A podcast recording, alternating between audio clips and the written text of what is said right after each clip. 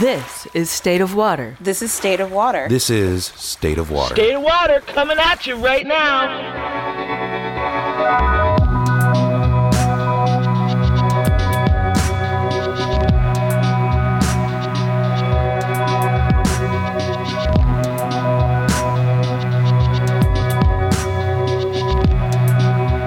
State of Water, a podcast focusing on clean water issues and their relationship to policy, equity, community, and climate. Featuring captivating interviews with Michiganders from many walks of life. State of Water is the official podcast of the Clean Water Campaign for Michigan, a program of the nonprofit organization Title Track. Hey, this is Jenny from Title Track. If you resonate with what you're about to hear, put those feelings into action. Take the first step toward getting involved by going to titletrackmichigan.org slash contact to sign up for our mailing list. Welcome back, friends. Thanks for being with us. On this special episode, we feature a Michigan music legend.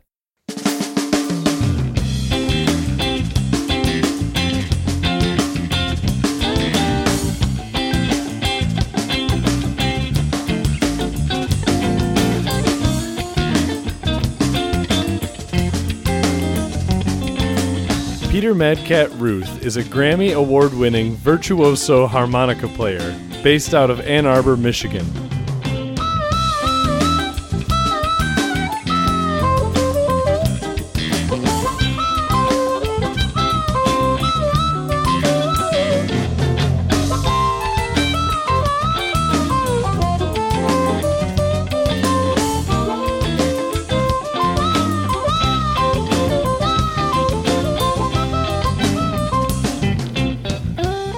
But Madcat doesn't just play blues harp, he also sings, plays ukulele, guitar, hi hat, jaw harp, penny whistle, kalimba, banjo, many other folk instruments from around the world. After studying harmonica and Chicago blues with Big Walter Horton, Madcat moved to Ann Arbor. In the 70s, he was touring the world with jazz pianist Dave Brubeck. In the 80s, Madcat went solo, infusing the folk blues tradition with elements of rock and jazz. In the 90s, Madcat teamed up with guitarist singer Shari Kane to form the duo Madcat and Kane. For 24 years, they toured nationally and internationally.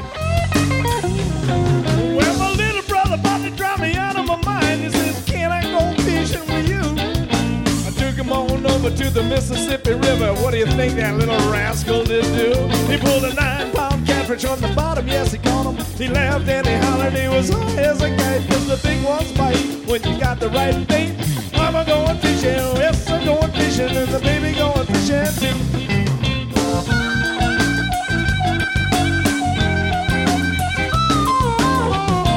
He now plays in triple play with Chris Brubeck, Big Joe Manfra, and the Madcat Midnight Blues Journey.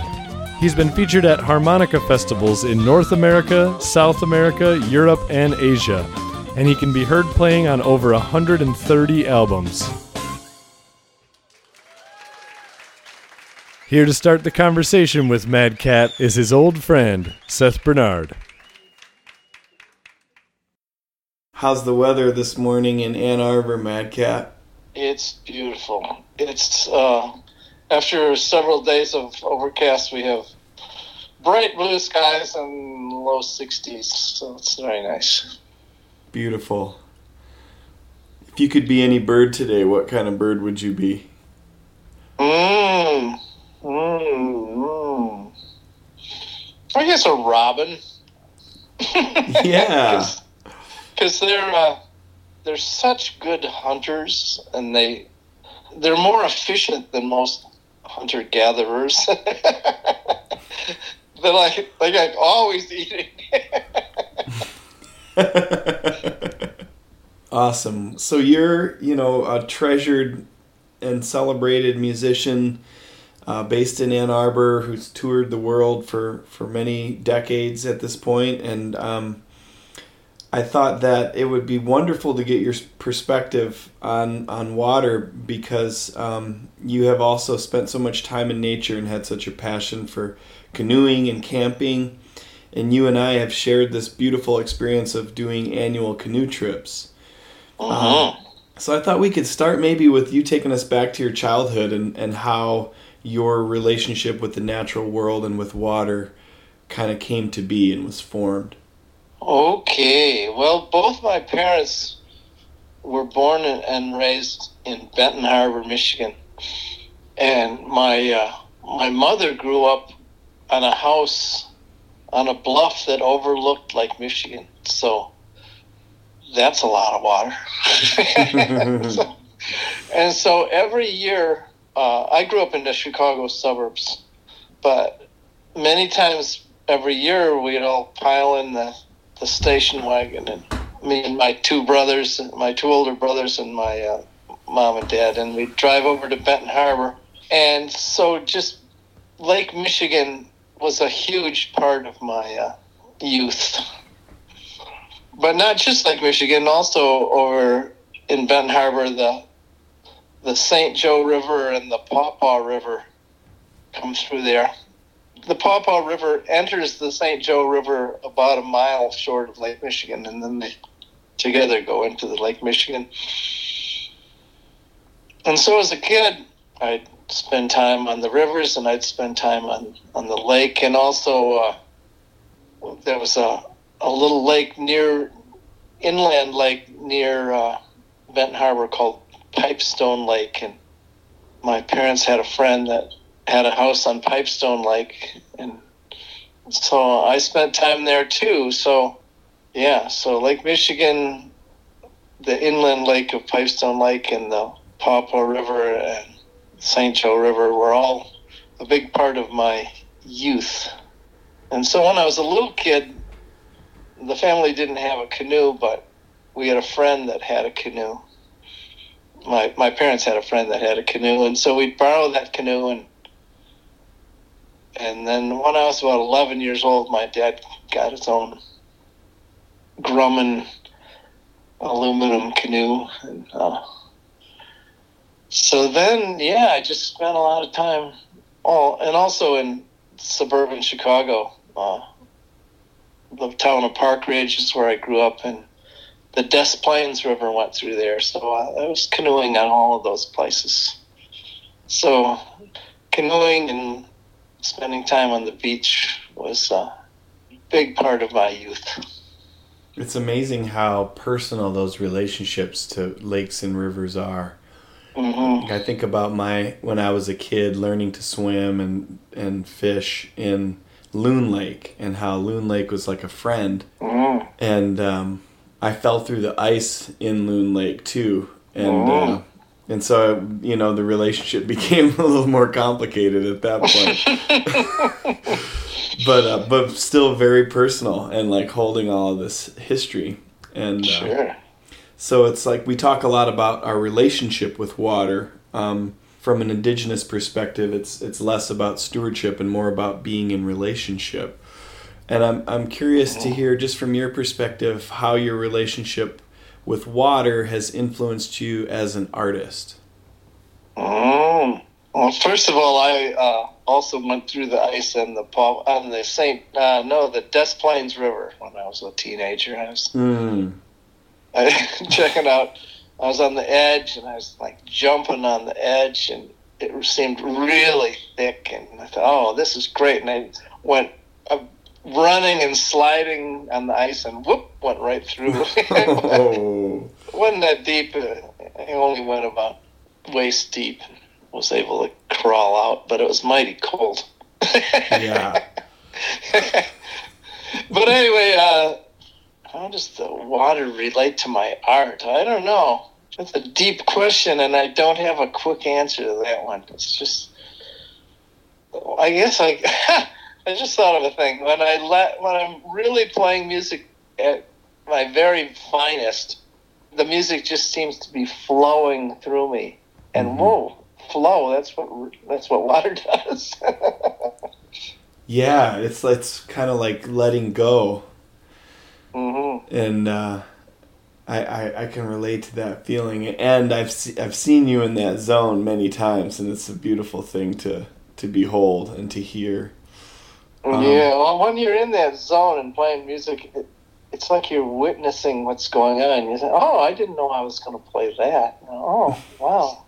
Gee, did you hear that? Wow. You know, it's kind of you're, it's beyond the mind. It's so the the witness is there, but you're not thinking, "Oh, I'm about to do this lick right here." It just it just flows. Mm. So when a leaf is going down a stream and it comes to a a snag there, you don't know if the leaf is going to go to the right side or the left side, but it it does, or it gets caught on the snag. We've been there musically too. yeah. So, you know, the experience of being on stage, you've, you've, you've played all over the world. You played in some of the most beautiful halls, you know, across the land, starting, you know, with your global tours with with Dave Brubeck and, and Mhm. still playing with Chris Brubeck and Triple Play. You play, you know, in, in Southeast Asia. You've done harmonica conventions and, and shows with various groups. You you go to South America and tour with Big Joe Manfra and others in Brazil. And I'm curious, you know, as a as a world traveler, you know, how water helps you orient to a place and the people there. Mm. Well, I usually when I usually play at a place, it's in a city, and the cities are usually built on on oceans or rivers, just because that's a good place to build a city. Mm-hmm. And so, yeah, I've been playing in Rio de Janeiro, Brazil such a beautiful place with ocean all around it. Yeah, playing in the Sydney Opera House in Sydney, Australia, it's right on the ocean front. And water is so integral to life that, you know, why are cities built where they're built? You know, it's because of water. Mm. Because of water. Like I grew up in Chicago, and why is Chicago where it is? Well, it's right where the Chicago River comes into Lake Michigan, you know, so. Why is Benton Harbor where it is? Because the St. Joe River comes into Lake Michigan. Mm-hmm. Why is Ann Arbor here? Well, the Huron River was here. So the Huron River, can you talk about your relationship with that river? You you, you mentioned all these rivers of your, your childhood and your early life, and now you've been hanging out with the Huron for quite a while. Yeah. What kind of sure. river is it? Well, it's a very nice river. medium-sized river, but yeah, it's always uh, it's rejuvenating to be near a, a river, and especially I love the wildness around rivers. You know, the, the city's built on a river, but also rivers have floodplains around them, which aren't really suitable for for building houses and stuff. And isn't that a delight? Because then there's all these marshes and swamps and and forests and that grow up along the rivers, and then they need the water too. so it's a great place to hang out, to be with nature. Mm. Especially good for the soul. Mm. Yeah, I feel that. The first time my daughter Iris ever saw a train was walking by the Huron River with you. That's right. I remember that very well. yeah, it was a really exciting moment in her life. And you, uh, do you have a harmonica nearby? oh yeah. Always, right? Let me see. I didn't even. I'm laying down on a bed, and I didn't even have to get off the bed to find a nice harmonica. great, great. So,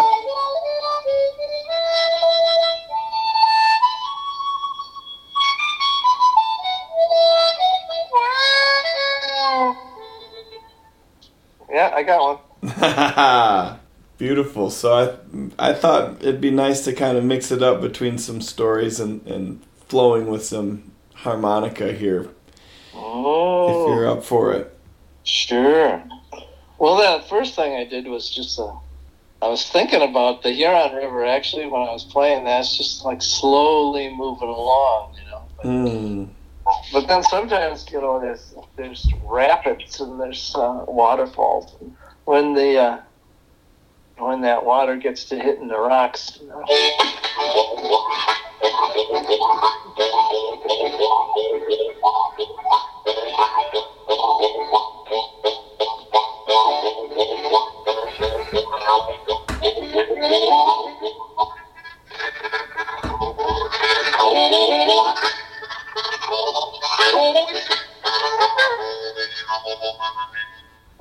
yeah.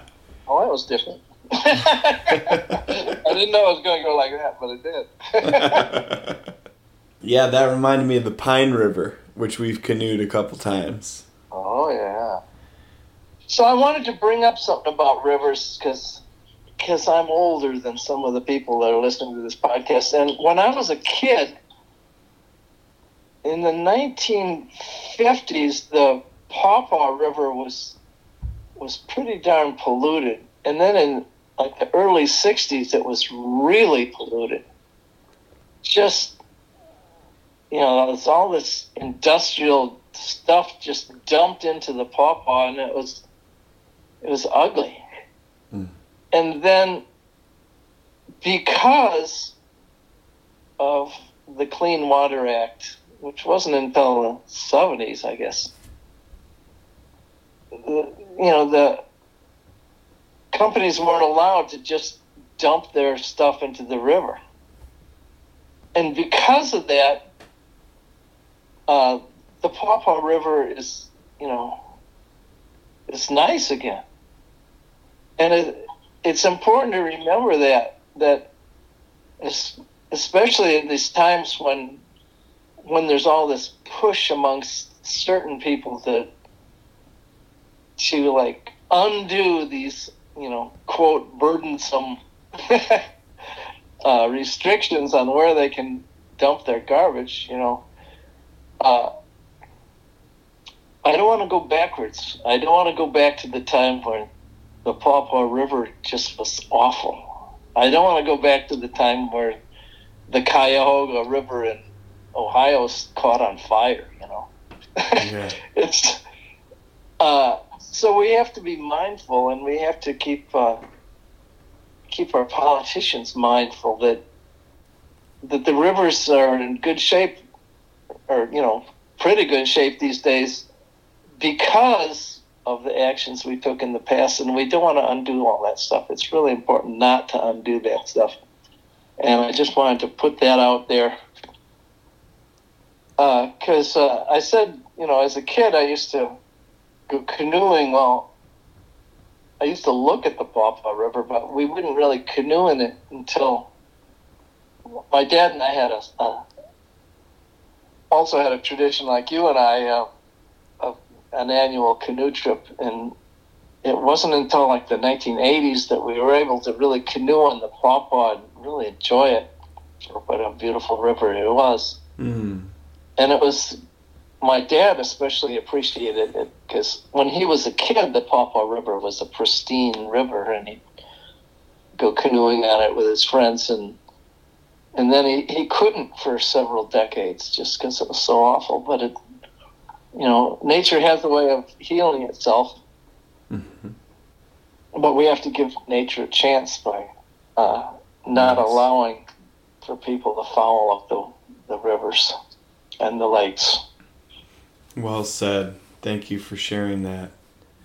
And you've had, you know, a, a lot of experience up close and personal with Connie, your wife, working for the EPA.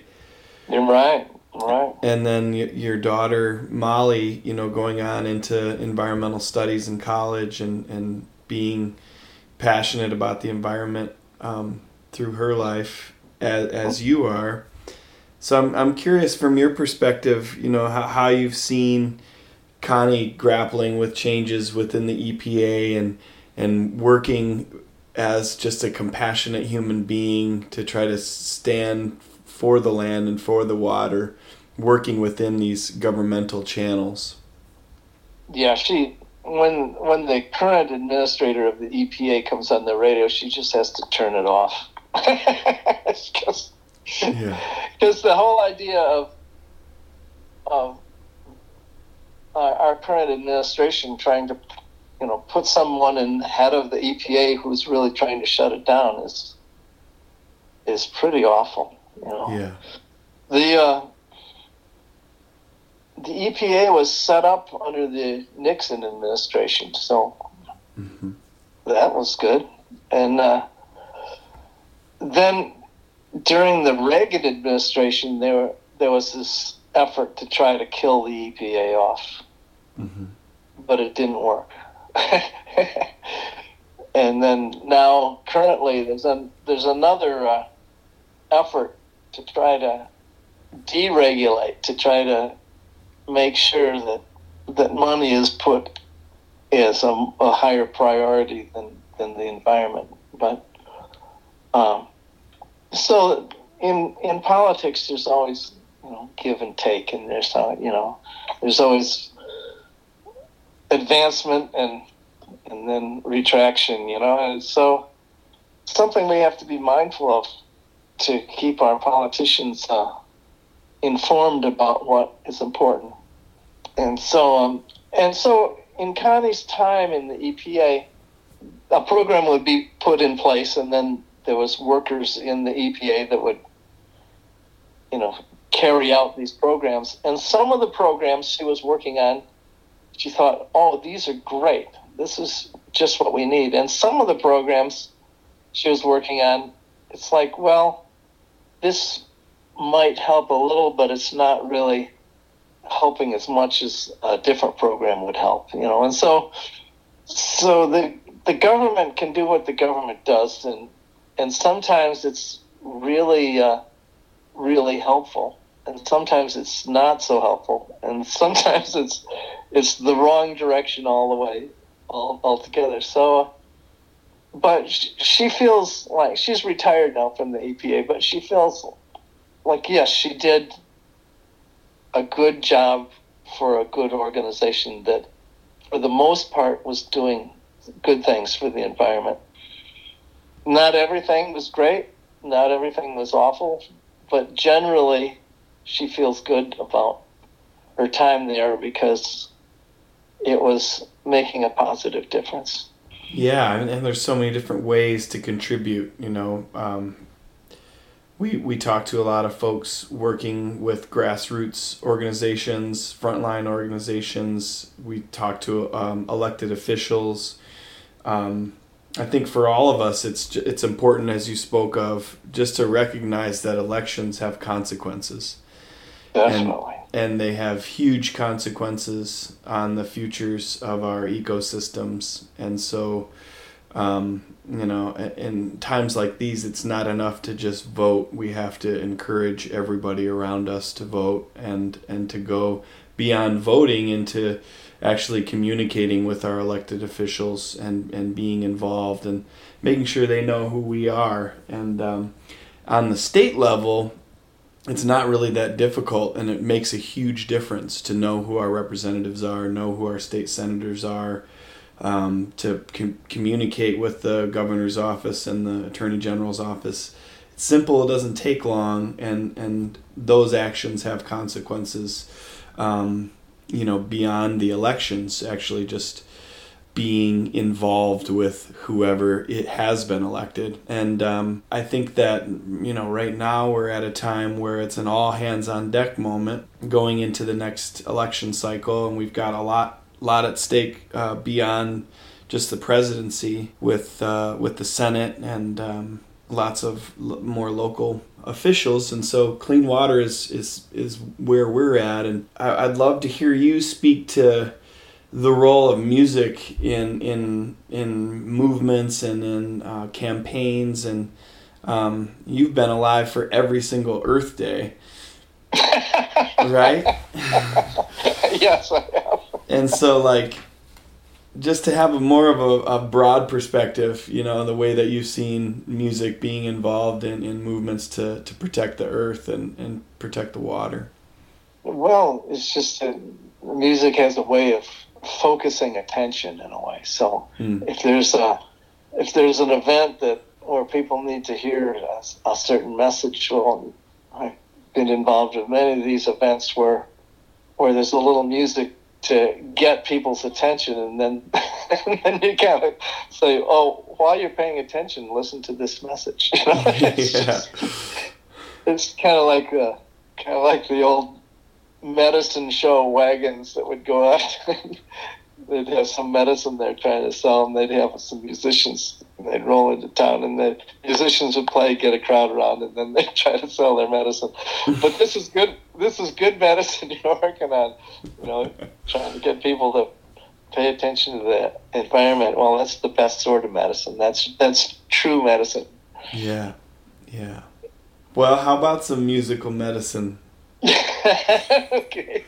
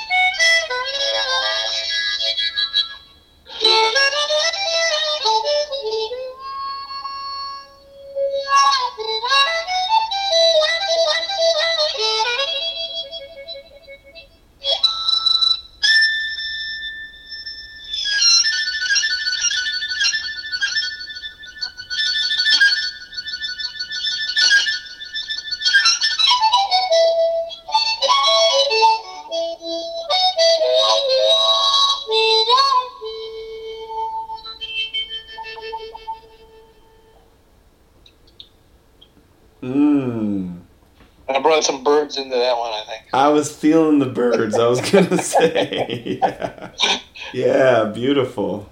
So there's a there's kind of some interesting contrasts that you have in your life between performing for large audiences and sometimes like really rocking music. And then you also really value quiet and me- meditation. Um, you, Oh, you're yeah. a long time meditator. And um, so can you talk about that balance you know between like the feeling you get when you're on stage in Biz- Brazil with the Big Joe Manfra blues band you know playing for thousands of people versus paddling you know on the Manistee River It's all it's all a part of the whole whole play of consciousness. There's a there's a place for all of this, and yeah, I was really fortunate as a kid. I lived in this town called Park Ridge, and it was uh, on the edge of Chicago. And so when I was a little kid, uh, Park Ridge was the suburban community, but it wasn't really all built up yet. There's a lot of what we called the prairies, and it was just these open lots that were just weeds and knee high with wild prairie grass, you know, just and there's rabbits and snakes and and you know, you know occasionally even a fox or something, and uh, and then there was the the forest preserve because the the county of Cook County had the good sense to to make forest preserves along the Des Plaines River. So as a kid, I, I, I did a lot of time playing in the wilds, playing just out in nature. And then when I was uh, after I was about ten or eleven, of course I still played in nature, but then I I got to really loving Chicago, the city, and I was right on the edge, so I could take the uh, the city bus, the Chicago city bus, to the L and and go into downtown Chicago. I could take the commuter train and go into downtown Chicago and walk around in in the middle of the these tall buildings. And at that time, it was the second biggest city in the United States Mm. and and so I had this balance in my life of really urban and really rural and really well not yeah I, I had some time on farms with some distant relatives, but I I had these times, these city times, and these wild wildness times, Mm-hmm. not natural times, and and it was great for me growing up to have both of those experiences mm. because sometimes when a pe- when someone grows up and has no concept of the wild, so they're missing out on a lot. But also, if someone is doesn't have any concept of what city life is like, they're they're missing out on something too. And so, I was fortunate to have that balance in my life, and I, yeah, and so musically, yeah, sometimes you're. I've been in places where I'm playing for a few thousand people, and sometimes I've been in places where I'm playing to you know ten people, and sometimes I just play music and I'm the only one there, and that's nice too. Yeah, And like today, I, I just played these things today, and you heard it, and I heard it. But who knows how many people? I have no idea how many people are going to listen to your podcast. Maybe, maybe thousands of people will hear it again. Who knows? I have no idea.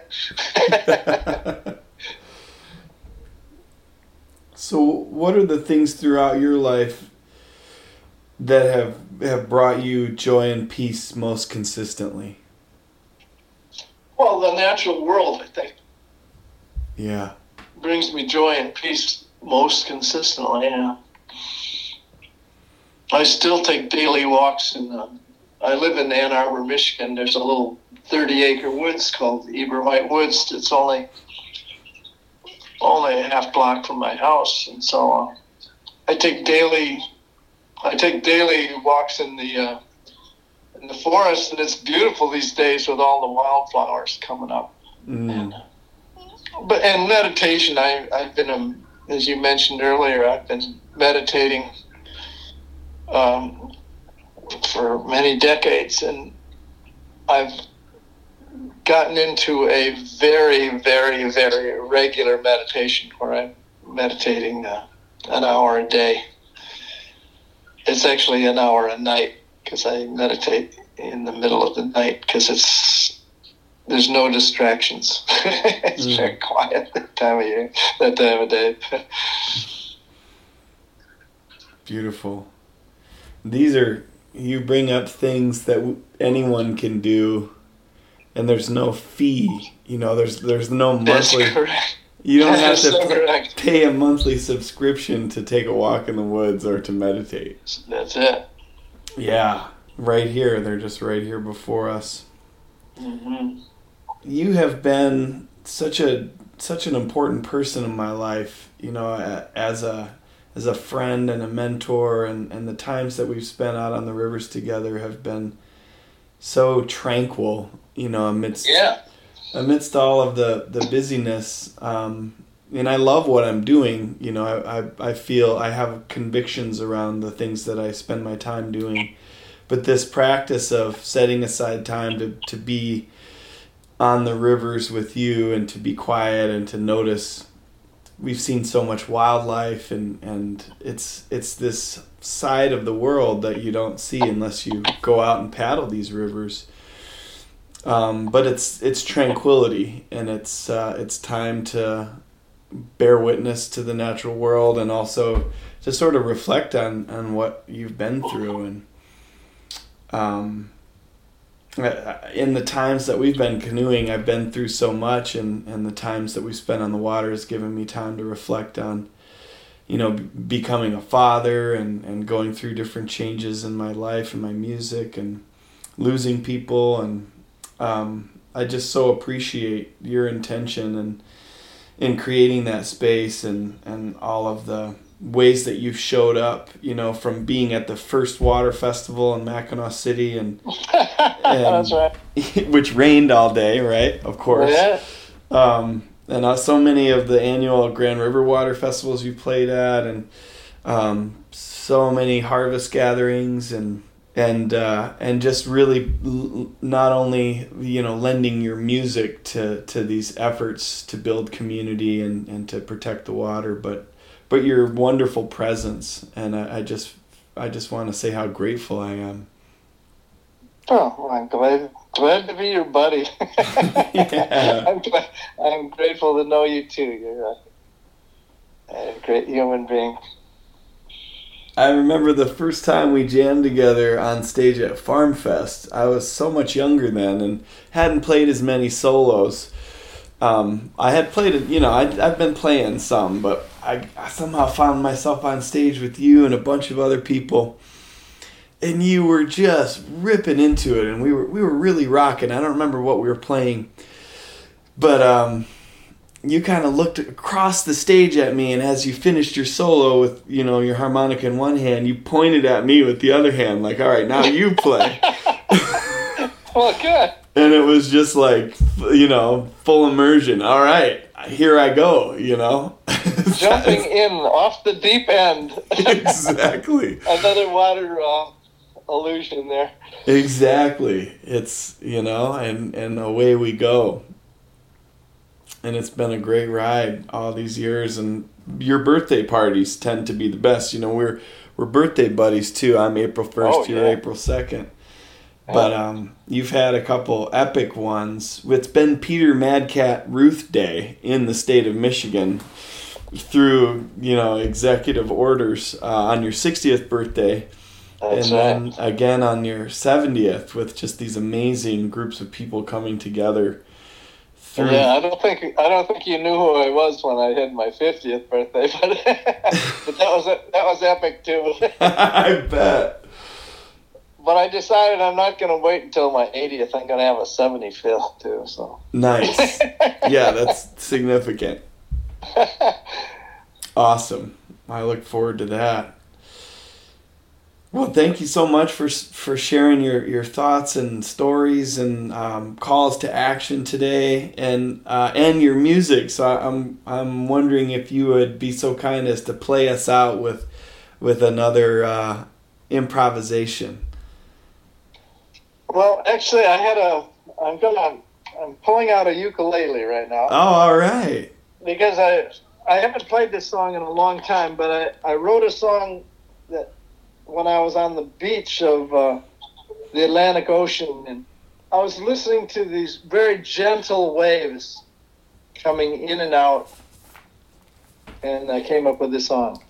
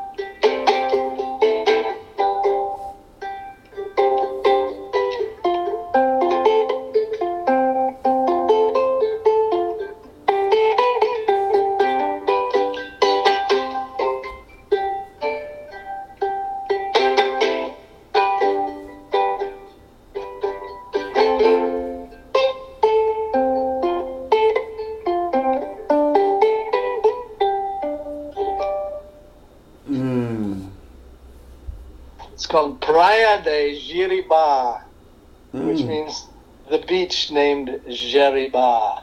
Hmm. Beautiful. Thank you so much, Madcat. All right. yeah. Well, keep up the great work. You do great work in this world, and I'm uh, I'm happy that you're doing such great work. Thank you so much. It means so much to me, and I, I love and respect you so much as the global ambassador of of love and music that you are. Mm. All right. Well, it's very nice talking to you today. You as well. To borrow a phrase from you, see you around the cosmos. Hey, that's it. See you around the cosmos. See you around the cosmos.